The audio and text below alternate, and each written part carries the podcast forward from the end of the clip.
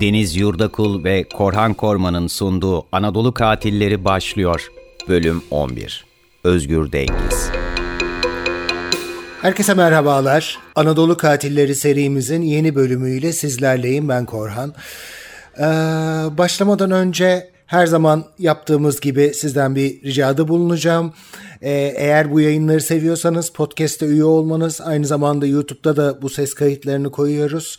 Ee, YouTube'a da abone olup e, gönderilere beğenir veya beğenmezseniz ve yorum yaparsanız çok çok mutlu olurum oluruz. Bugün kimden bahsedeceğiz? Bugün gene korkunç birinden bahsedeceğiz. Özgür Dengiz'den. Kendisi e, medyanın taktığı isimle Ankara Yamyamı olarak biliniyor ki e, bu takılan isim bile olayların korkunçluğunu sanırım bir nebze size düşündürmüştür. Ee, Özgür Dengiz 1984'te Kıbrıs gazisi satılmış ve Terzi Sultan'ın çocuğu olarak Edirne'de dünyaya geliyor. Baba astsubay yani bir asker emeklisi. Ee, çok tartışmalı bir aile yaşamı var. Yani sorunlu bir çocukluk geçiriyor. Sanırım e, askeri disiplinden kaynaklı. Babasının e, sert bir adam olduğunu tahmin ediyorum. Bundan kaynaklı sorunlu bir çocukluk geçiriyor. Ee, ortaokulu tamamladıktan sonra, orta öğrenimini tamamladıktan sonra e, eğitim hayatına devam etmiyor. 1997 yılında e, aynı zamanda ilk cinayetini işlediği zaman bu. Beraber içki içtikleri bir arkadaşına Şimdi e, kaynaklar farklı farklı. E, kiminde silahla e, başından vurduğu söyleniyor, yazıyor. E, kiminde de başına defalarca vurarak öldürdüğü yazıyor. Ee, olay esnasında 18 yaşından küçük, 18 yaşından küçük olduğu için de 10 yıl ceza alıyor. Toplamda 42 ay yani 3 seneye yakın hapis yattıktan sonra 2000 yılındaki genel afla serbest kalıyor. Daha önce de bu af konusundan konuşmuştuk. Ee, bu şöyle bir şey var. Hani bugünlerde aslında sıcak da sayılabilecek bir konu. Çünkü MHP tarafından da gene dile getiriliyor. Şöyle ki Şimdi e, bu afların niteliğini ve içeriğini düzgün yapmadığınız sürece e, canileri tekrar sokağa salıyorsunuz ve e, masum insanların hayatını tehlikeye atıyorsunuz. Aynı şekilde mesela bu 2000 affını çok konuştuk daha önce. Ee, Birçok örneğini gördük. Bu tek değil.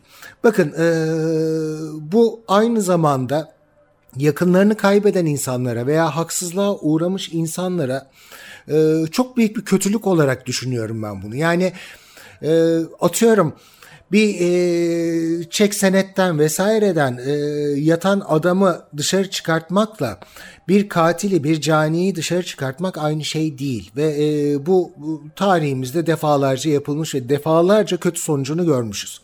Neyse devam edelim.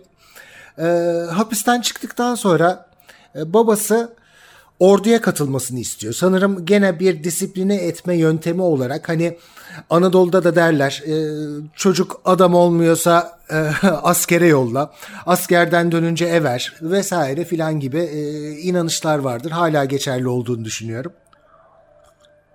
Ve askere yolluyor.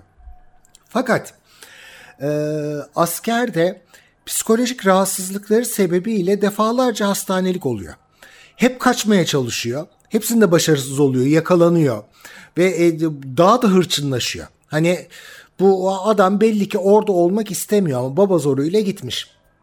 Aldığı cezalarla askerliği tam 3 yıl sürüyor. 3 yıl yani düşünün. O kadar çok kaçmaya çalışmış, o kadar çok olay çıkartmış ki. En son elverişli değildir raporu veriyorlar. Ee, ileri derecede antisosyal kişilik bozukluğu olduğundan dolayı ve yani askeriyeyi de tebrik ediyorum. Bunu 3 yılda anlamış olmaları hani büyük bir başarı. Bitiyor. Ankara'ya geri dönüyor. Daha sonra e, bu arada Ankara'da yaşıyorlar. Daha sonra annesi kendisine bir terzi dükkanı açıyor. Annesi de terziydi bildiğimiz gibi. Fakat dükkana uğramıyor bile. Yani e, gitmiyor, çalışmıyor. Hiçbir şekilde o dükkanda oturmuyor. Sonrasında kendi hani ifadeleri ve beyanlarına göre e, çok ağır uyku sorunu olduğunu, geceleri uyuyamadığını söylüyor ve terzi dükkanında çalışmak yerine geceleri kağıt ve çöp toplayıcılığı yapmaya başlıyor. işte topladığı o kağıtları, çöpleri vesaire onları satarak harçlığını çıkartıyor. 5 Haziran 2007'de ikinci cinayetimiz gerçekleşiyor. Şöyle ki Özgür Dengiz aynı zamanda bilgisayarlara çok ilgi duyuyor. Bu işten de anladığını düşünüyor. Ee, birikmiş parasıyla bilgisayar almak için Medya Eldem e, sokaktaki Sedat Erzurumlu'ya ait e, dükkana gidiyor. Fakat istediği bilgisayara parası yetmeyince sinirleniyor ve 7.65'lik bir tabancayla e, Sedat Erzurumlu'yu öldürüyor. Mağazadan çıkarken Erzurumlu'nun cep telefonunu, iki tane dizüstü bilgisayarı ve bir miktar parayı çalıyor. Ve çaldığı bilgisayarlardan birini kendisine ayırıyor, diğerini satmaya çalışıyor. Fakat e, gene okuduğum farklı kaynaklarda gördüğüm kadarıyla bunu yaparken de dolandırılıyor.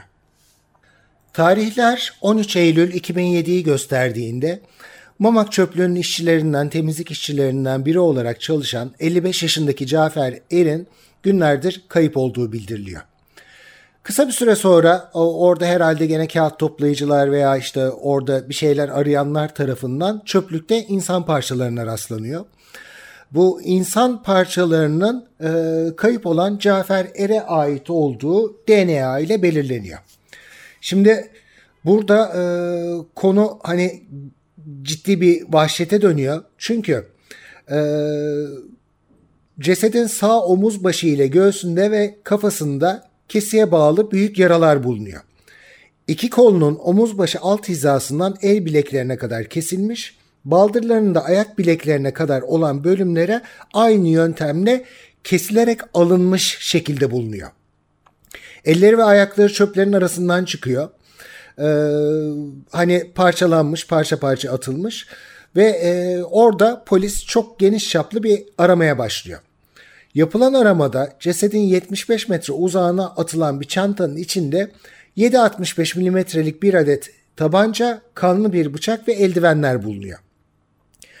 Çanta ve e, tabancadaki parmak izi incelemesi maalesef bir sonuç vermiyor. Ancak eldivenlerde hani e, test edebilecek uygunlukta bir parmak izi bulunuyor ve bu parmak izi 27 yaşındaki Özgür Dengiz'e ait çıkıyor. Bu hatırlarsınız ilk cinayetine e, işlediği zaman e, hapse girdiğinde tabii ki parmak izi vesaire alındığı için hemen bulunuyor. Evine düzenlenen baskında hem kendisi hem de buzlukta siyah poşetlere sarılı kurban etleri yakalanıyor. ifadesini de çok soğukkanlı söylüyor. Ben hani e, bunu okurken dehşete düşüyorum. Ama hani çok romanlardan, filmlerden filan e, biliyoruz, konuyu biliyoruz. Hatta biliyorsunuz uçak kazası, e, hatta sonra filmi de yapılmıştı. Bir rugby takımıydı sanırım. Uçak kazasında e, kurtulanlar, ölen arkadaşlarının etlerini yiyerek hayatta kalıyorlardı. Ama da hani hala insan beyni için çok korkunç bir durum gibi geliyor bana. Yargılamalar başlıyor. Bu arada kendisi hani e, ifadelerinde baya dediğim gibi korkunç şeyler anlatıyor. E, bu hani kesilen yerleri vardı ya bulunan cesette.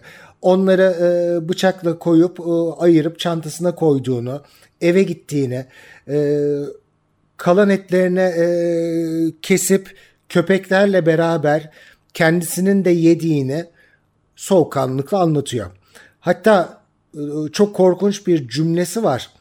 E, geri kalan hayatının geri kalan bölümünde imkanı olduğu takdirde sürekli insan eti yemeyi tercih edeceğini çünkü e, çok lezzetli olduğunu yıllardır boşu boşuna dana eti yemişiz diye söylüyor.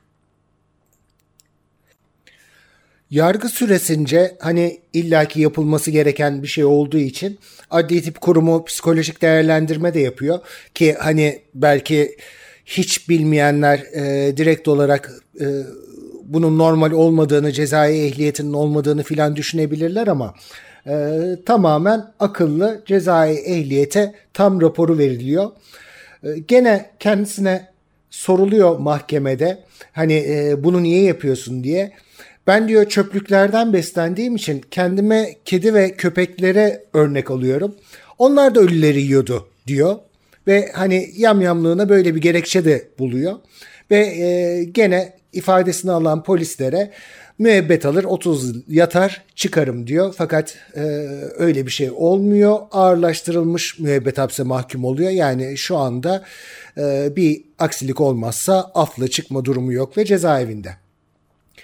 Sonradan tabii e, medya gene kısmi bir ilgi gösteriyor buna ve e, yakınlarıyla konuşuyorlar. Onlar genelde sessiz sakin biri olduğunu, e, kendi halinde olduğunu, çok hani bir şikayetleri olmadığını söylüyorlar. İşte halasıyla konuşuyorlar.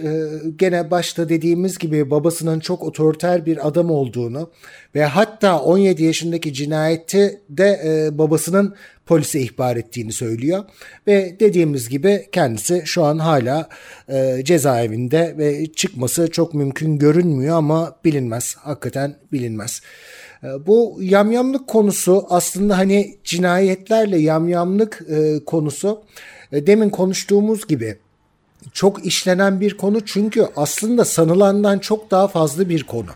Yani bütün dünya tarihinde o kadar çok var ki bu özellikle mesela e, ben konuyu araştırırken dikkatimi çekmişti. Almanya'da çok fazla birinci ve ikinci dünya savaşı dönemlerinde yani o ülkenin kaos durumlarında e, çok vahşi yamyamlık vakaları var.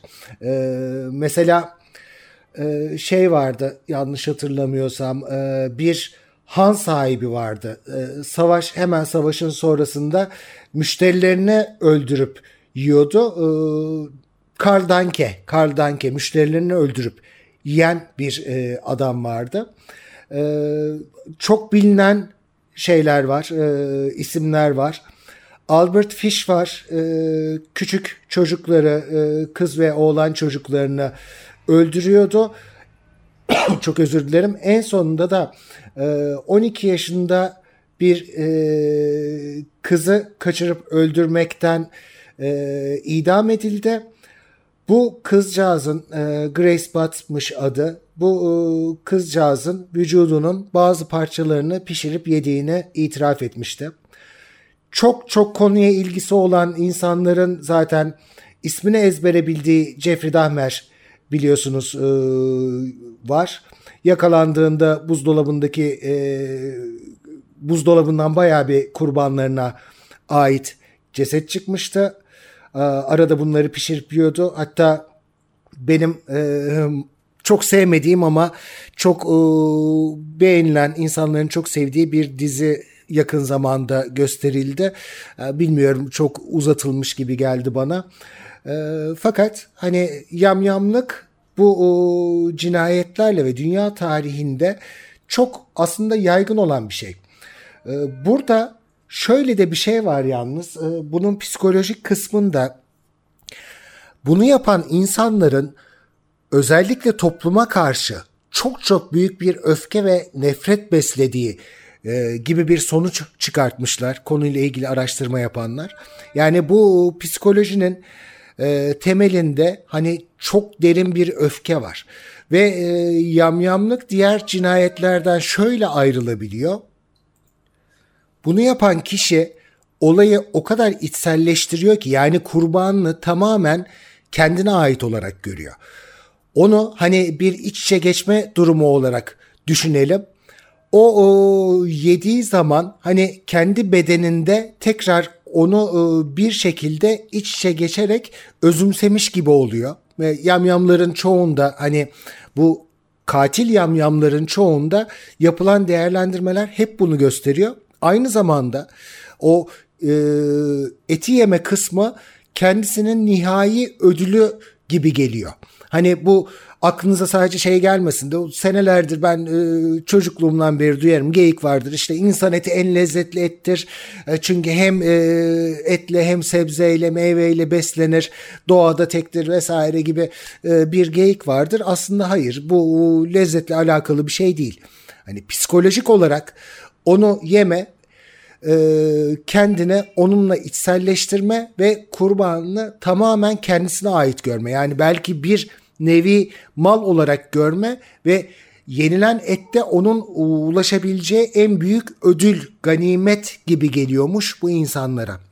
Evet yani e, çok korkunç olaylar, e, çok korkunç şeyler. Bilmiyorum yani çok e, hani işin vahşeti çok vahşi cinayetlere gördük, konuştuk, görüyoruz. Dünyada da çok fazla var görüyoruz ama bu aşaması bana yani böyle bir tık daha çok korkunç geliyor.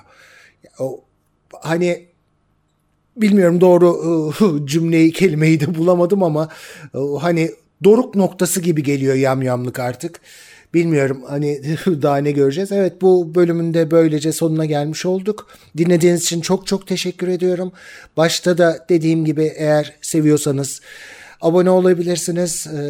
Beğenide bulunabilirseniz beğenmiyorsanız neden beğenmediğinizi söyleyebilirseniz yorum yazarsanız çok çok mutlu olurum. Bir dahakinde görüşmek üzere hoşçakalın.